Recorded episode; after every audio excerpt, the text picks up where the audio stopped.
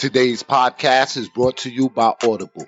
Get your free audiobook download and a 30 day free trial at audibletrial.com forward slash necessary blackness. There are over 180,000 titles to choose from. You can access it from your iPhone, Android, Kindle, or MP3 player.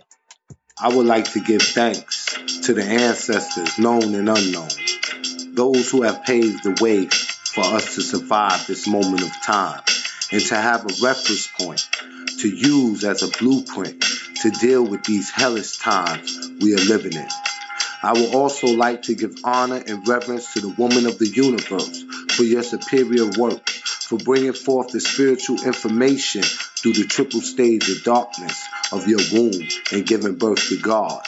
We would like to give reverence to the universe and praises to the indigenous. My name is Raheem Shabazz, and this is Necessary Blackness Podcast.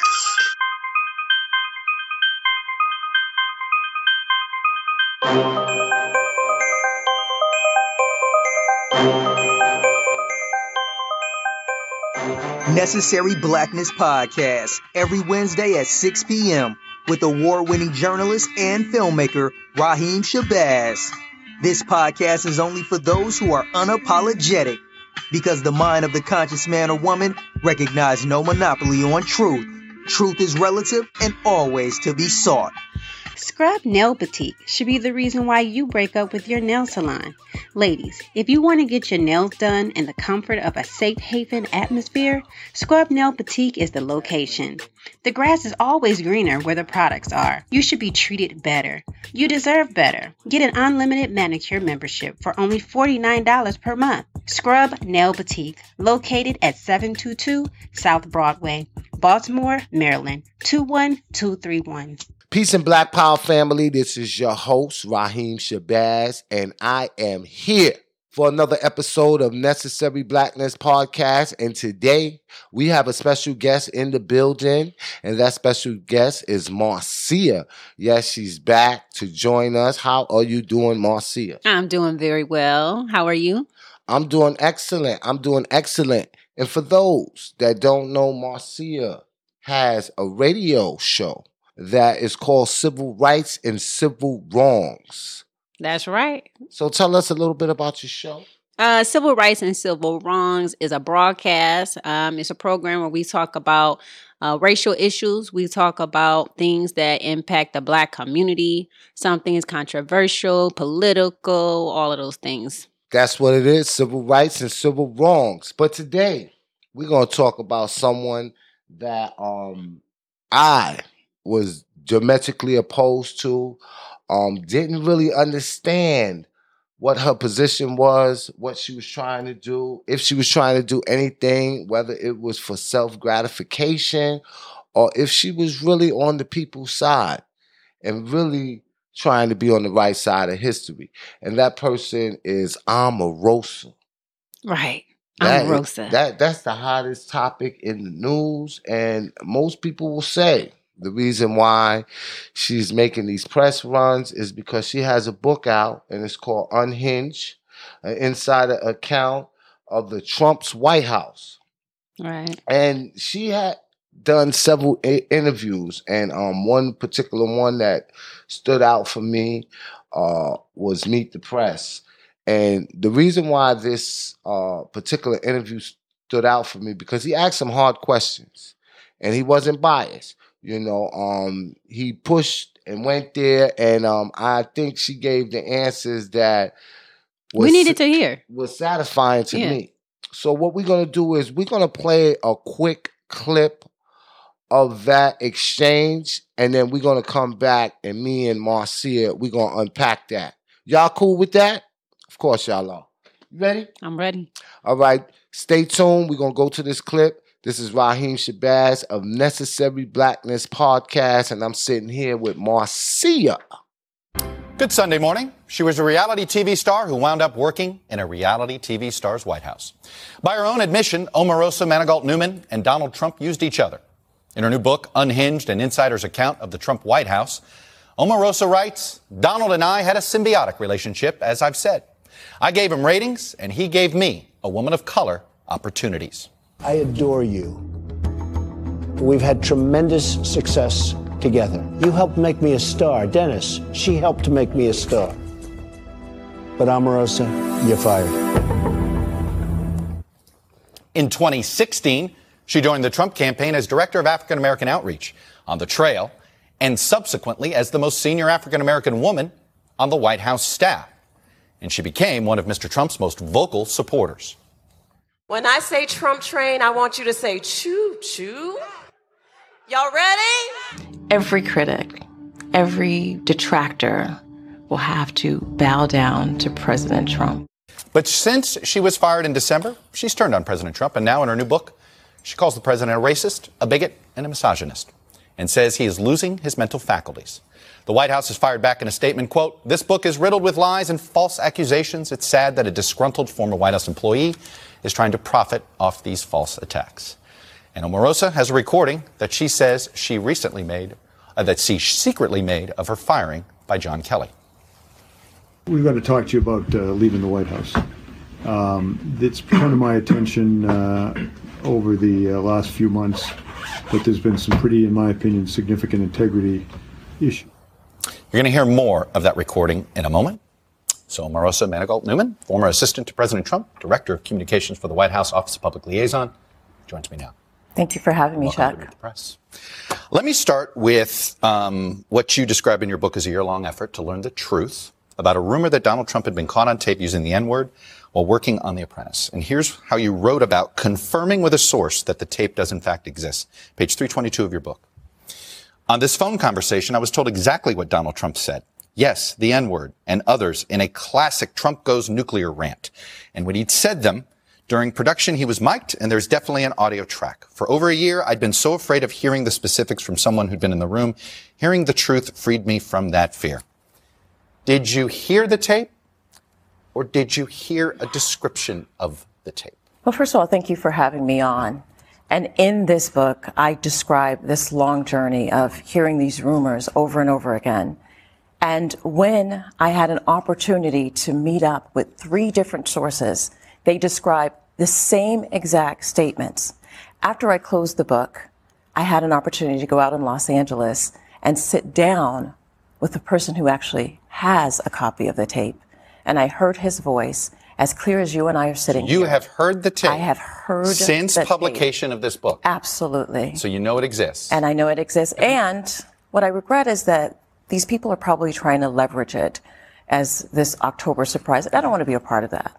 But I have heard for two years that it existed. And once I heard it for myself, it was confirmed what I feared the most that Donald Trump is a con and has been masquerading as someone who is actually open to engaging with diverse communities. But when he talks that way, the way he did on this tape, it confirmed that he is truly a racist. So that right there was the exchange between Omarosa and the interviewer from Meet the Press. So we are hearing Omarosa describe and tell us what was life like in the White House. So my question to you, Marcia, is do you think she is a disgruntled employee or she just woke the hell up? well, I I definitely don't think that she's well, she might be a little disgruntled, but that's to be expected. I mean, right? I mean, come on, that would be human nature, right? Absolutely. But at the same time, I think she has woken up from um, a lot of the things maybe she was blinded by. She actually said she had a blind spot when it came to Donald Trump because she wanted to believe that there was something good in him. She wanted to believe the best of him. And we've all done it. Like people have their biases, they've been blinded, and it could have been because of um, she wanted to further her career or her own personal interest. I mean, who who really doesn't do that to some degree? I think that she definitely wanted to further her career at the expense of her own people. I'm just going to be honest. Okay. I, I think it did get to a point where um, she was probably vocal about certain things that she's saying. And that didn't sit too well with individuals. And one of those individuals is uh, the chief of staff, John Kelly. And we're going to hear from him a little later on in the broadcast. But I think that she was more than a disgruntled employee, that she was a spook who sat by the door. Definitely. And I think that she can tell us certain things that I don't think that we as a people need to know because it's already known. I just think that with these secret recorded conversations that She could bring it down.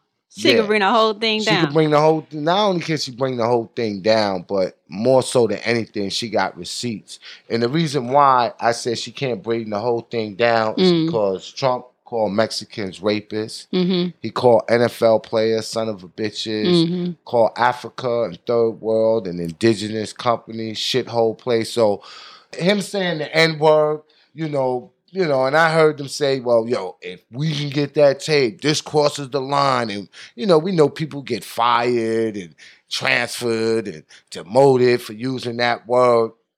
Listen, this is the United States of America. And um, they're gonna do a damn thing to Trump for using the N word. Right. So there's a lot of things that we kind of you just kind of touched on there, like saying that you know she sat there and allowed a lot of these things to happen and went along with it for the advancement of her own career. And now we're saying like, wait a second, hold up. She could have been the spook who sat at the door to expose some things that you saying we already knew. So what's really going on here? Is this another distraction? Is this just something to get us talking about she's the queen of ratings? He said that she gives him ratings, right? Remember? Nah, but these ain't the ratings that he want. He don't want this smoke. he always likes smoke though. Not this he like smoke. negative. He he's always getting into it with people. Listen, he don't want this smoke Mm. because the reason why, and she make mention of that, is that that tape hasn't been public. They waiting for October. I, Yeah. it? Okay. Yeah, in, Mhm. in November, and they want to le- release this bombshell in October. And if they do release this bombshell, oh, it will be a game changer. And, and But and- will it? Like you just said, is No, it necessary? it'll we be a- know. it will be a game changer in, in regards to um probably the votes and things like that. But as far as unseating him as the highest ranking officer in the United States, absolutely not. so votes on what skill? Because the majority of black people, we don't Um, need to know. We already know he's a racist. We don't need to hear the tape. I, I think I think anybody that doesn't uh publicly come out and rebuke him, such as uh, Republicans that So they that- gonna have to now. for office, yeah, this will force their hand.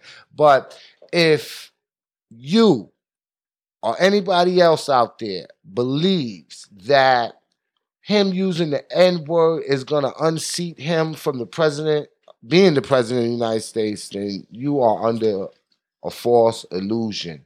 Remember, presidents had slaves, all right? So we we know the history of this nation, and him using the N word is not gonna unseat him. He's not gonna be impeached for it, or none of that. They'll Will it say- just strengthen his base? Like I knew it. I knew he was just like us. it, it, it, it might do that. Absolutely, it will do that. You know what I mean? It, it, and especially them seeing that he hasn't got fired for using it. so he he's a super it will- boss now. It will further embolden them. okay. You know what I mean? The Proud Boys, the KKK, yeah, they'll be like, "That's my That's- guy. that's my Donald guy." Trump." Okay. So yeah, that's that's that's. So back to to Omarosa though, like, so what is her position within the black community now? How are we to be, you know, to see her? Because I looked at, at the interviews and I was really impressed. I didn't like her when you know she was kicking it with Donald and you know had this Can I- can I stop you relationship. for a minute. You said when she was kicking it with Donald. Can we keep it real? Yeah, She was cooning with Donald. Conan. Yeah. You don't want to use the word cooning? I I prefer not to, but if that's what you want to do, that's on you. What about bed with you? Oh no, no, Okay, no! I just don't. Well, I ain't trying to do it. some of the just words- like he called her a dog and a low life. Nah, it's unacceptable. She's still I, I, I was just using some of the uh, words that has been used to describe her in our community. traitor. I can go with traitor. One thing that you don't ever want to do is you don't want to go against your people. You know what I mean? And when I say that, I'm saying, listen, there's some people you just have to go against. But when 99.9% of the people that look like you say, listen, what you doing is detrimental to us as a people. You don't need to be in that position. You're being used. You know what I mean? She said that. She said she was being used by him, and she understands that No, she understands that now. Right. But what was the oh, the aha moment? It, it couldn't have been you being fired. It could have been an accumulation of things, things that she seen while she was there, her talking to her people. Sometimes things don't happen immediately. Like you have to give people an opportunity to grow and to take in that information, that seed is planted, and then things keep happening. And then she wakes up one day. Can we appreciate that in her? All right, now I, I like what you said, right? But two things that you said. Mhm. One thing that you said, and that was earlier on in the conversation, that she came off very, very intelligent. Hmm We're not dealing with no idiot. Oh yeah, she's you know, um, she's intelligent to know She's sharp. from from from from the onset. Yo, he's a racist. This is wrong, and I want no parts of it. okay. You know, if it was somebody of uh low intelligence, hmm how he liked to describe us, or, or somebody that just, you know, maybe wasn't the sharpest knife in the drawer, I could see that. hmm But with her, she knew better than that. But you know what? I think the smartest of us all, we are delusional sometimes because we are blinded by ambition. We see something, we like, oh man, if I can just get on that train, it'll take me to where I need to go. And that's all people see. They just see, you know, that target. You know, he can get me to where I need to go. And I think she saw that at that time. And I mm-hmm. think that she was blinded by her ambition and her self-interest. And you know, a lot of a lot of people do that. It don't matter how intelligent you are, and, and usually it's the very intelligent ones who are delusional to that fact. Like they separate themselves from the black community thinking they can do this as an individual. But we all know now that you do need community. We need each other, especially if we're going to get out of the situation that we're in. At some point, it has to be communal. And maybe she woke up to that. Absolutely. And one thing that I will say is that there there's there's two sides to every coin. You was asking me about um what people were feeling about her in, in the African American community. There are those that are saying that this is the Omarosa that we know. Mm. Because you know, Omarosa bring that smoke. And she Yeah. always come with them receipts. Um, this ain't the first time she recorded somebody, and we're gonna talk about that a little later on as well. Um, and I and I think that um whatever she did, you know what I mean, to invoke this anger from our community, we need to welcome her back on home. Yeah, I think there was But we need to see them receipts. yeah, know what I well, you know what? And we know and we know what she did, and um she needs to be carefully watched. You know, we mm-hmm. need to put her like on probation. Or yeah, something. Like, yeah, because three years, we gonna watch you, and you gonna under heavy scrutiny, but you are no longer barred from the family picnic. You can come by and just bring, make sure you bring some barbecue sauce. right, You know, keep that hot sauce in the swag. bag. right. Like we we not gonna forget. You know that there was some, some betrayal there, so we forgive you, but we we haven't forgotten, and it's still on a limited basis, honey. Like you got to keep yourself together for a while. Absolutely, man. How many of our celebrities and and and athletes, you know, Mhm. go out and you know make asinine statements? Hell, look what Kanye West said. Yeah, And y'all still went out and bought his album and his Yeezy sneakers. So if he can say that, and he ain't come with no receipts, he ain't help us at all. He's still cooning for Donald Trump, if you want to call it that. But at least Omarosa came back with some receipts. she came back with some fire. Like you wait a second, you thought you was gonna threaten me? Like See, that's another thing, man. You cannot, cannot do that to the black woman, man. And you know They're what? I was having it. tripping. Like people were saying, "Oh, look at all the ethical violations she did. She took a recording device into the." So what? Honey, please. She was like, I had to protect myself. I know what I'm dealing with. They would have said I was a crazy black woman. They would have said this and that. Now I got receipts. Now I had this recording.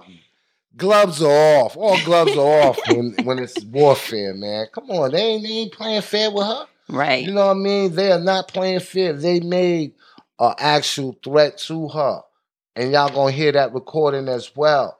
The uh, chief of staff took her in the situation room, and he explained to her, "Listen, this is the protocols. This is how we doing it. If you want to have a friendly departure." And he was like, listen, look at your service here at the White House as you serving your, country. nation. Right. Keep your mouth shut, you know, do what's right for you. And um, Maybe your reputation will stay intact. yeah. And don't create no type of difficulty because in the future it'll be relative to your reputation being here at the White House. So that means, listen, they was. But you know playing. what? If And you- then you know what? Not to cut you off, if she would have came out and said that there are handkerchief head Negroes that would say, you know, there's no way that this powerful white man is going to be unprofessional and unethical and threaten this this woman. You talking about know? John Kelly? Yeah, that that he wouldn't threaten her in, in that regards. So guess what? She got receipts. She has proof that this conversation actually happened, and it was uh, planned and it's strategically worded. Um, but clearly, you can see it was a threat.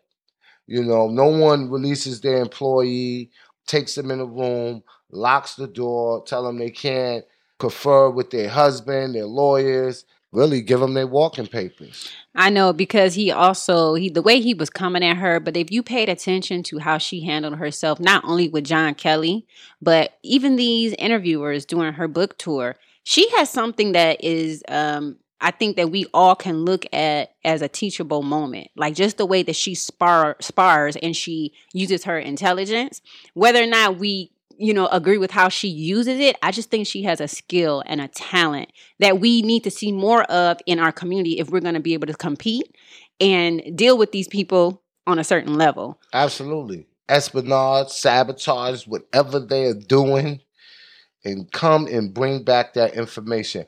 But you know, one thing that hasn't really been talked about, and you you mentioned about people in uproar about, you know, this is a national security violation.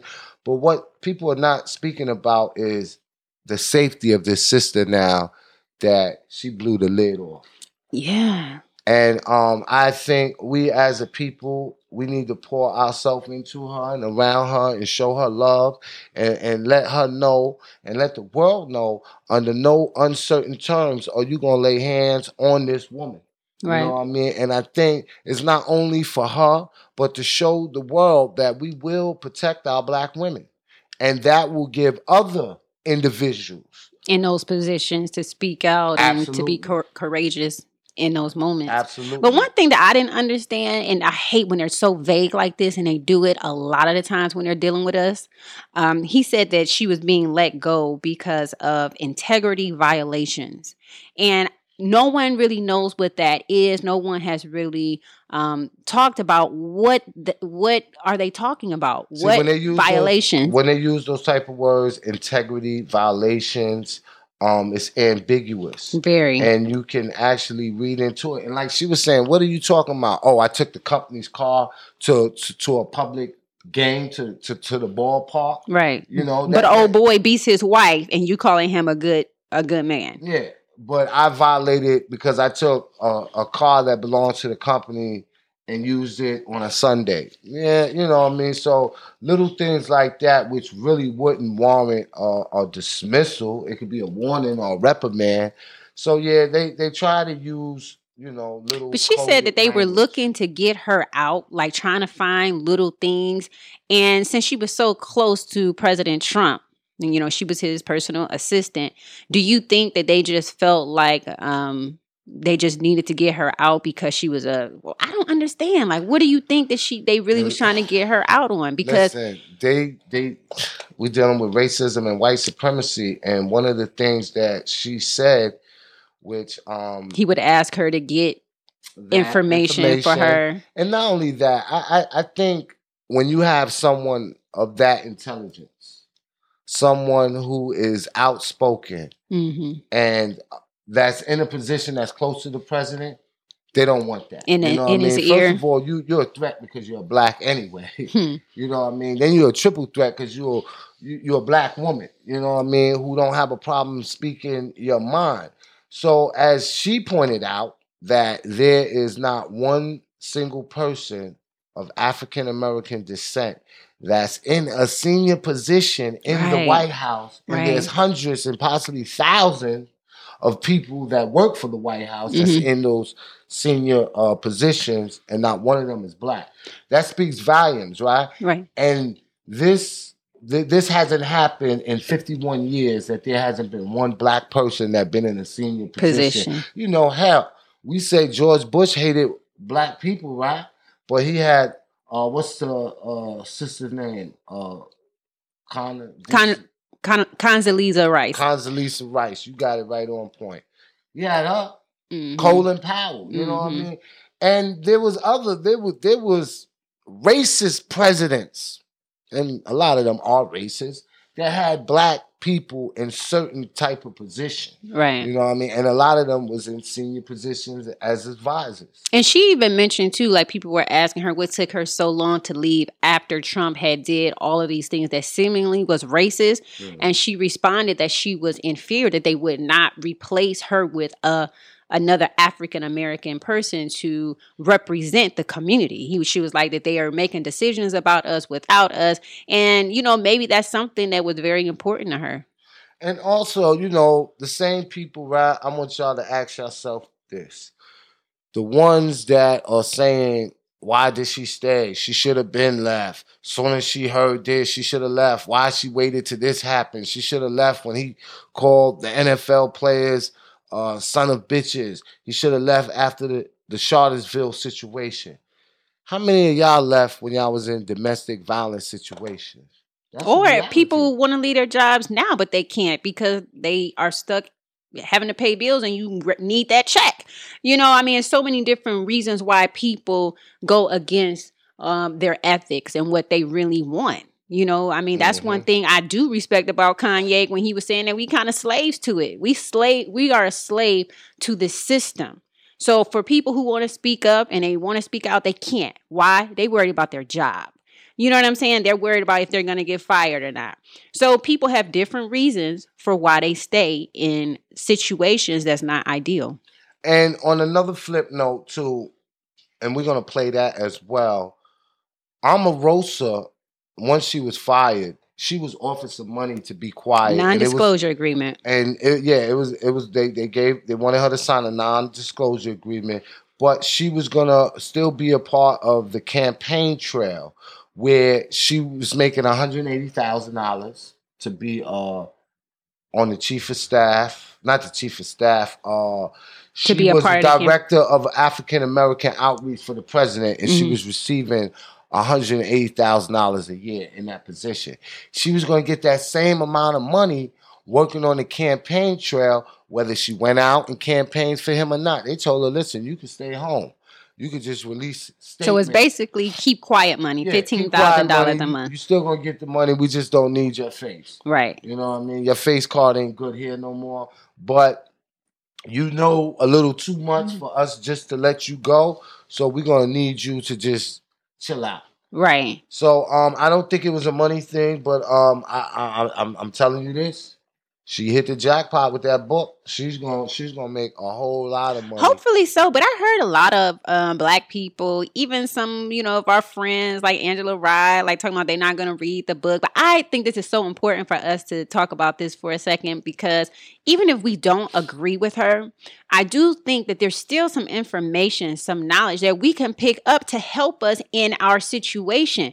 Just because we don't agree with her don't mean we can't learn nothing from her. So I just want to push back on that for all the people who saying how much they hate her, how they despise her it don't mean you can't learn, learn from her because she's been in certain rooms she's been in certain situations that we don't have privy to so we can pick up some information that we would never um, be able to otherwise Absolutely, but I don't know if any of that information is going to help us. I just think that it is information that um, we can use so that we know what type of people we're dealing with, and well, I guess it can help us if we're to use it for that.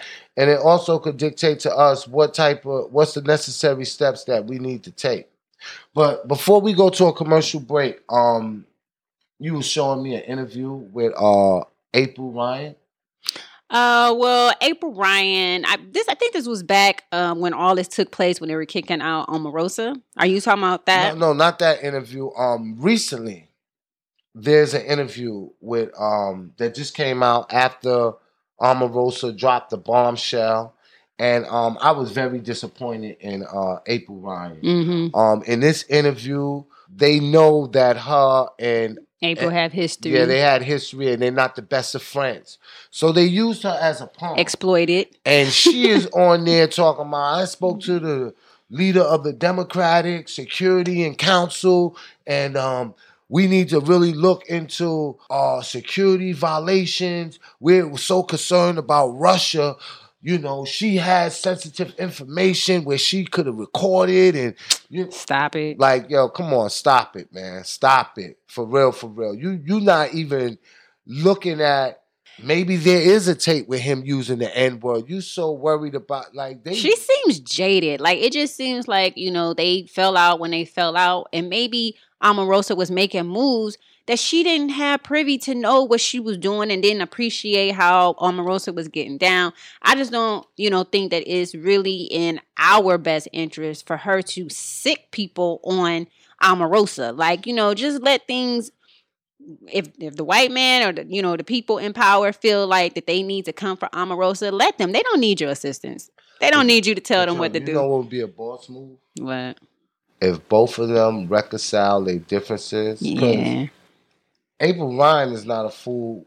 Yeah, I like her. Nobody is Spence, right? Mhm. If both of them was to sit in a room and put aside their differences, and both of them come together, that would be a force to reckon with. That would be amazing. And, and we need that sister love, and it's a shame that they're using her as a tool and also a slave. Mm. You know what I mean? You, you're being used as a You're doing the work for them. I Yeah. just, you know, So what we're gonna do is we're gonna play that clip of her uh really doing the bidding for uh these evil uh oligarchs that are running the empire. And you know it's an empire and it's a corporation. And we're gonna play that clip too, where um Omarosa actually gets Donald Trump on the phone. But before we play that clip, let's go back to the clip of Omarosa in the situation room when she actually got fired. Had you ever heard him? Were you ever in his presence when he used a racial slur? You know, I was in his presence when he said inappropriate things, but he has never said the N word in my presence ever. All right, let me uh, move on because you said um, that the betrayal, the idea that he might have used this word, um, that it would be this betrayal because you thought it would men, mean that he might have used it about you. Oh, Do you believe he used it about you? Possibly, because Donald Trump talks about everyone behind their backs. You leave the room, Chuck, he has a nickname probably for you. He has a nickname for everyone in his administration and in his circle. So I am pretty certain that he's probably said some very derogatory things about me. In fact, yesterday, on this moment before Charlottesville, the anniversary of Charlottesville, instead of talking about how to unify the nation, he actually insulted me by calling me a lowlife. That is a man who is inclined to tr- start racially charged engagement and use race to kind of stir up his base. Here's what I think a lot of people are going to have trouble with. Um, he has said a lot of racial things. He said a lot of racial things during the campaign, calling Mexican rapists, attacking a federal judge because he was Hispanic. You even talk about his obsession with the quote Central Park Five um, mythology there, re- retweeting false crime statistic. All of that was taking place, and, and you said you acknowledged that he did things that were racial. Um, that he used race to manipulate people. You've said all those things. And then you wrote this in December of 2016. I am living the American dream because of Donald Trump. Look at my career, the wealth and exposure that I've had. It's very difficult to make the argument that Donald Trump doesn't like black people and black women. Absolutely. Um, being used by Donald Trump for so long, I was like the frog in the hot water. You don't know that you're in that situation until it just keeps bubbling and bubbling. It's clear in hindsight, because hindsight, of course, is 2020. But as I talk about in Unhinged, you get to see from 2003, when I first met Donald Trump, the evolution of a very unique relationship between he and I. And I talk very, very intimately about the things that he said, his, his pledge to do more for the community, his, as I said, investment in my own career. But what I know now, I didn't have the benefit of in 2003 or 2004 or 2010. And so, yes, it is hindsight. But I will say this to you. I was complicit with this White House deceiving this nation. They continue to deceive this nation by how mentally declined he is, how difficult it is, it is for him to process complex information, how he is not engaged in some of the most important decisions that impacts our country. I was complicit and for that, I regret. Well, one of those moments of complicity took place after Charlottesville. Were you fired or did you resign? What's the Oh, story? What, what, what, what do we call this? It's pretty clear from that recording that John Kelly came in and said, This is the end. We want you to leave. But what's interesting is They take me into the situation room. The doors are locked. They tell me I can't leave and they start to threaten me, put fear in me, to put me under duress. Look, I'm gonna play. I want to play this tape, but I'm curious. How is it you recorded the chief of staff, Absolutely. the White House chief of staff, in the Situation Room? Yes. And you're this this takes place before the Christmas In the party, Situation Room. and you're prepared in a moment's notice to record him, or were you planning to record him the minute you found out you had this meeting? Well, no, first of all, like I said, I'm the only African American there. When you walk into a meeting with John Kelly, who's refused to meet with me the whole time he's there, in the situation room, Chuck, Mm-hmm. we're not going in there to talk about, you know, parking or scheduling You- issues. you knew this was We're be in there to talk about something very serious. You serious. prepared to tape. I was prepared because, first of all, John Kelly had been very vocal about trying to find a reason to let me go. He had gone to the press instead of coming to me, never given me an opportunity to meet with him. So the question is, why not have the meeting in the chief of staff's office? Why put me in the situation room, lock the door, and tell me over and over again, as they'll hear, well, they'll hear his Yes. part, that I couldn't leave, that I couldn't consult an attorney, that I couldn't talk to my husband who was sitting outside of the door. Yes, I was prepared. And as you'll see in How Unhinged, often did you tape people? wait, Chuck, as you'll see you in tape people? Unhinged, I protected myself because this is a White House where everybody lies. The president lies to the American people. Sarah Huckabee stands in front of the country and lies every single day. You have to have your own back because otherwise you'll look back and you'll see 17 You know knives in your back. It looks though That's that not disloyalty. That's not disloyalty because let me tell you, Chuck, if I did not have this recording, Yeah. people would still believe the false, incredible story that I was running around the White House, the false story that was told by a reporter and repeated by this network and other reporters that I tried to charge the residents of the White House. And it's a lie. If I didn't have this recording, listen, Yep. people would still think that I was trying to set off alarms. So yes, I had to protect myself and I have no regret about it. Let's listen to the recording. I think it's important to understand that if we make this a friendly departure, um, we can all be, you know, you can look at look at your time here in in uh, the White House as a year of service to the nation, uh, and then you can go on without any type of uh, difficulty in the future relative to your reputation. How did you take that comment about your reputation? It's very obvious a threat. He's, he goes on to say that things can get ugly for you. The Chief of Staff of the United States, under the direction of the President of the United States, threatening me on damage to my reputation and things getting ugly for me. That's downright criminal. And if I didn't have these recordings, no one in America would believe me. No one. So I protected myself, and I'm going to tell you, I'm so glad I did. Because now we can put to bed all those false rumors that that one reporter stated and the false reporter, re- reports that were spread around by the media. All right, let me play um, the portion where you jump in and have a conversation with Mr. Please. We Can have a- I ask you a couple of questions? Does the president, is the president aware of what's uh, going on? don't let's not go down the road. This is a non-negotiable discussion. I don't want to negotiate. I just, I've never talked, had a chance to talk to you, General Kelly. Yeah, So but- if this is my departure, I'd like to have at least an opportunity No, to uh, understand. We can, we can talk another time. This has to do with some pretty serious viola, integrity violations. Um, so I'll let it go at that. So, uh, the, the staff and everyone on the staff works for me, not the president. So what we're gonna do now is we're gonna go to the actual recording of Donald Trump, who allegedly says he didn't know that Omarosa was gonna be fired. Omarosa Manigault Newman has released new audio of a phone call she says she had with the President of the United States the day after she was fired by Chief of Staff John Kelly. Listen to this. Omarosa, what's going on? I just saw on the news that you're thinking about leaving. What happened? General Kelly, General Kelly came to me and said that you guys wanted me to leave. No, I, I, nobody even told me about it. Nobody, Wow. you know, they run a big operation, but I didn't know it. I didn't know that. Yeah. Damn it. And Oh, he was yeah. like, hey, I heard uh, they had to let you go today. Like he don't know what's Yeah. going on. And he was like, hey, you know, it's a lot of people. This is a big corporation, and Sorry to hear that. sorry like, to hear that. You know, I don't make all the decisions. I just delegate people, and this is a big What did he say? Son of a bitch. Like, did he say something like that? As if he didn't know what was going on.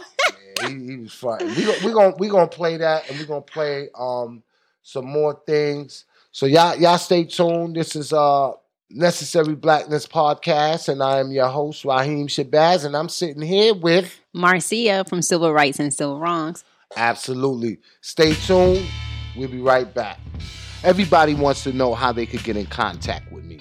If you want to get in contact with me, you can follow me on Instagram, Facebook, and Twitter at Raheem Shabazz. That's the handle. Also, be sure to subscribe to our YouTube page, Necessary Blackness Podcast.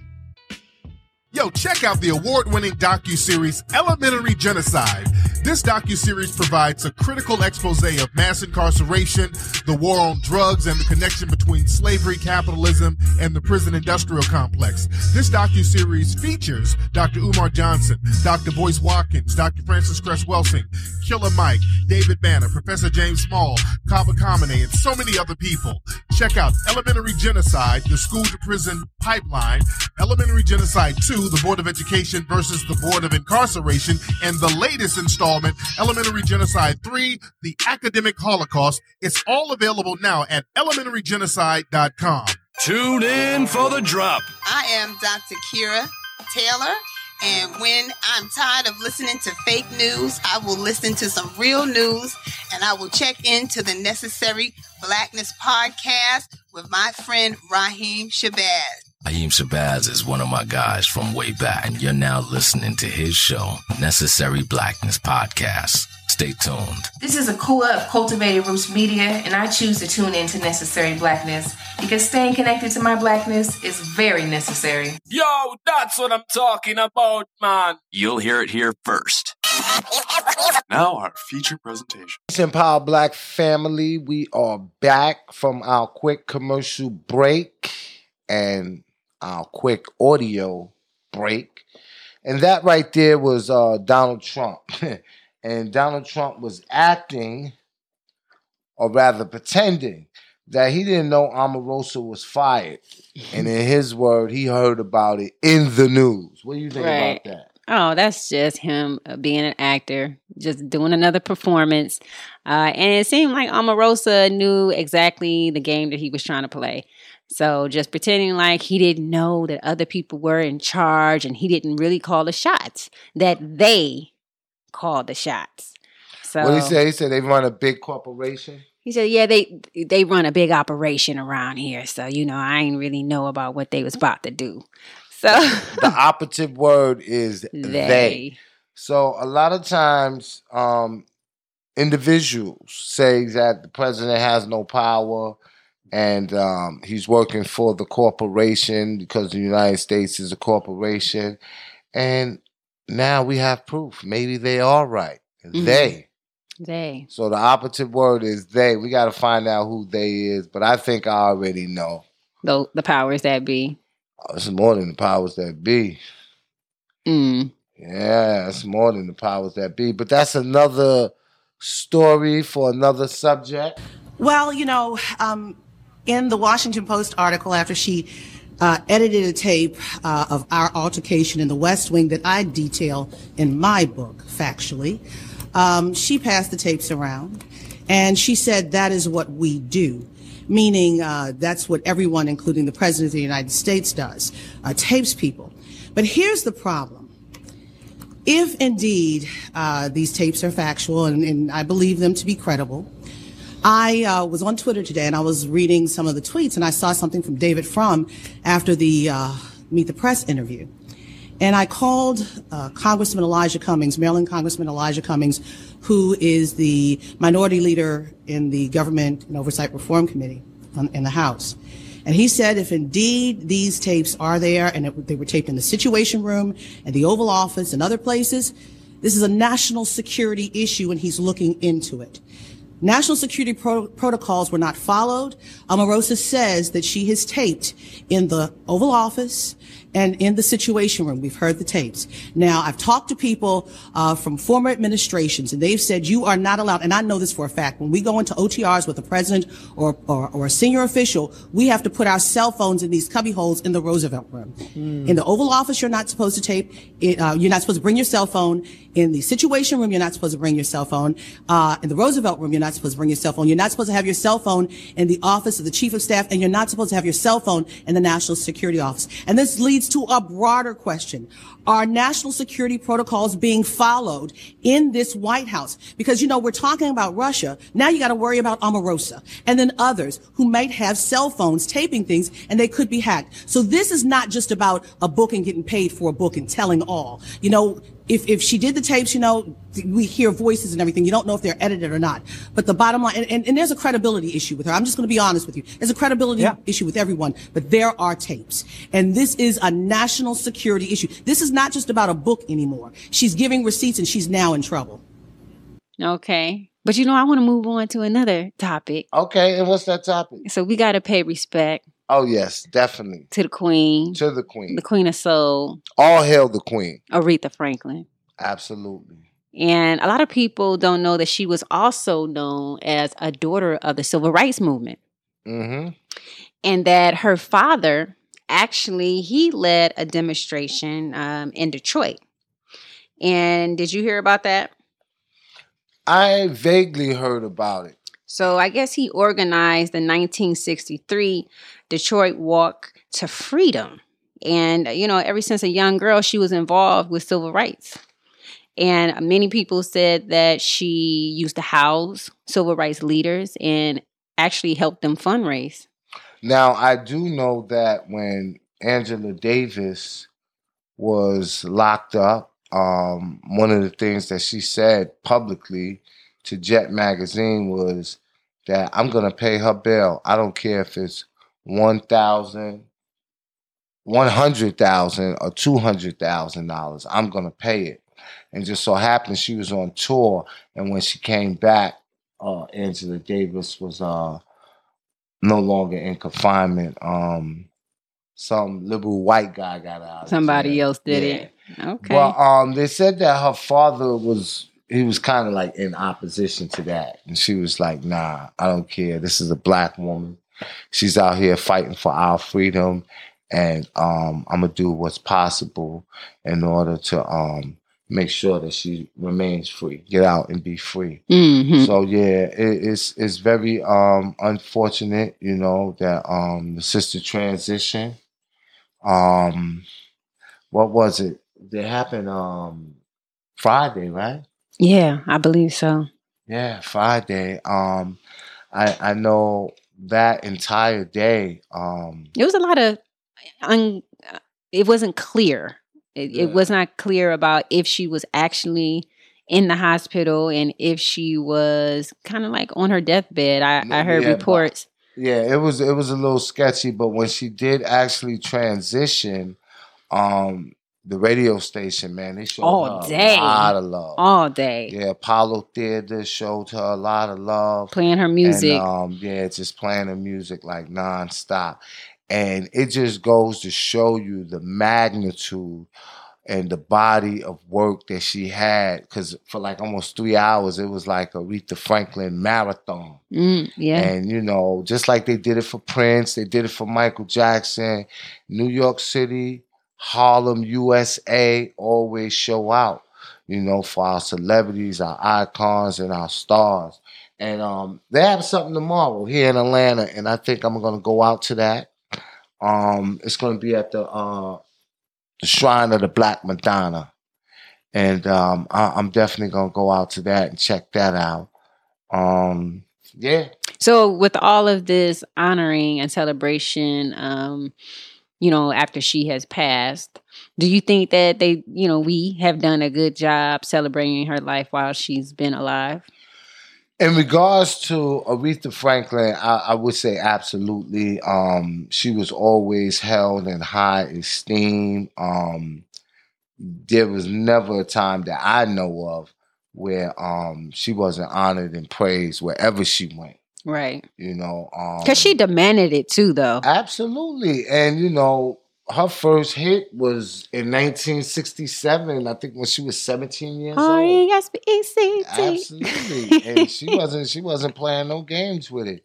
So um someone of that magnitude, how else could you not respect her? Right.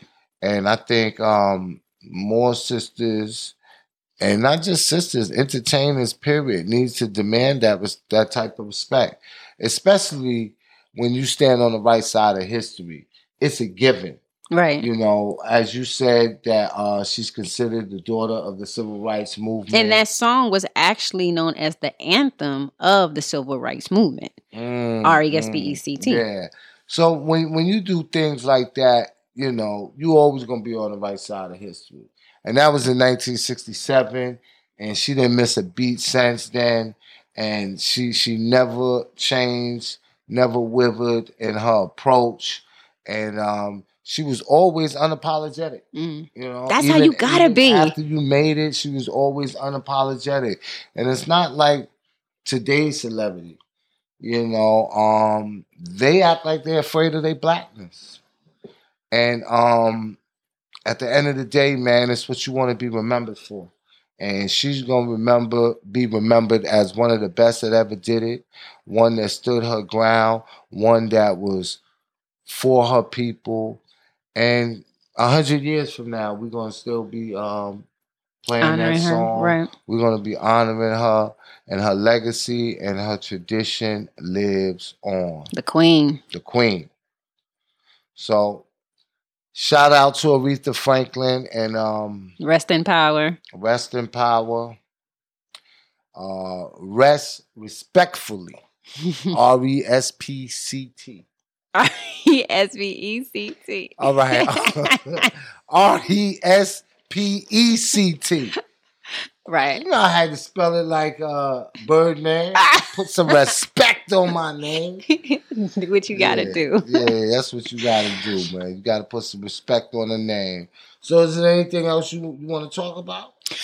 Um, well, there's not really a ton that I want to talk about. I mean, there, it's just been so busy, like, you know, with the death of Aretha and this Trump stuff that keeps us going. I did hear a story that's a little, you know, off, but it's about Stormy Daniels. I don't know if you feel like getting into that, but we don't have nah, to talk we ain't about gonna get into that, man. we we we just gave praises and honor to the Queen, so we gonna leave on a positive note, man. We we we we we not even gonna get into that.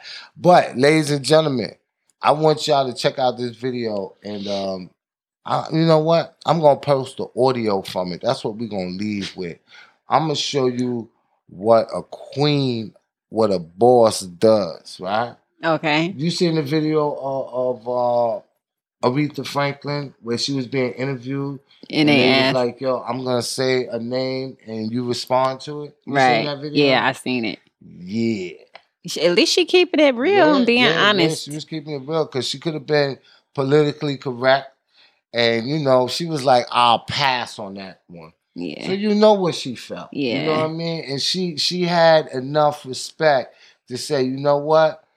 I'm not even gonna do it. I'm not gonna play this game with y'all. yeah, I'm not even Like, gonna do that know- to another black woman. But what I ain't gonna do is I ain't gonna put that stamp of approval on. Right. You know what I mean? But So she was smart enough to know um not to Engage. you know engage in cat fights with, with with her sister.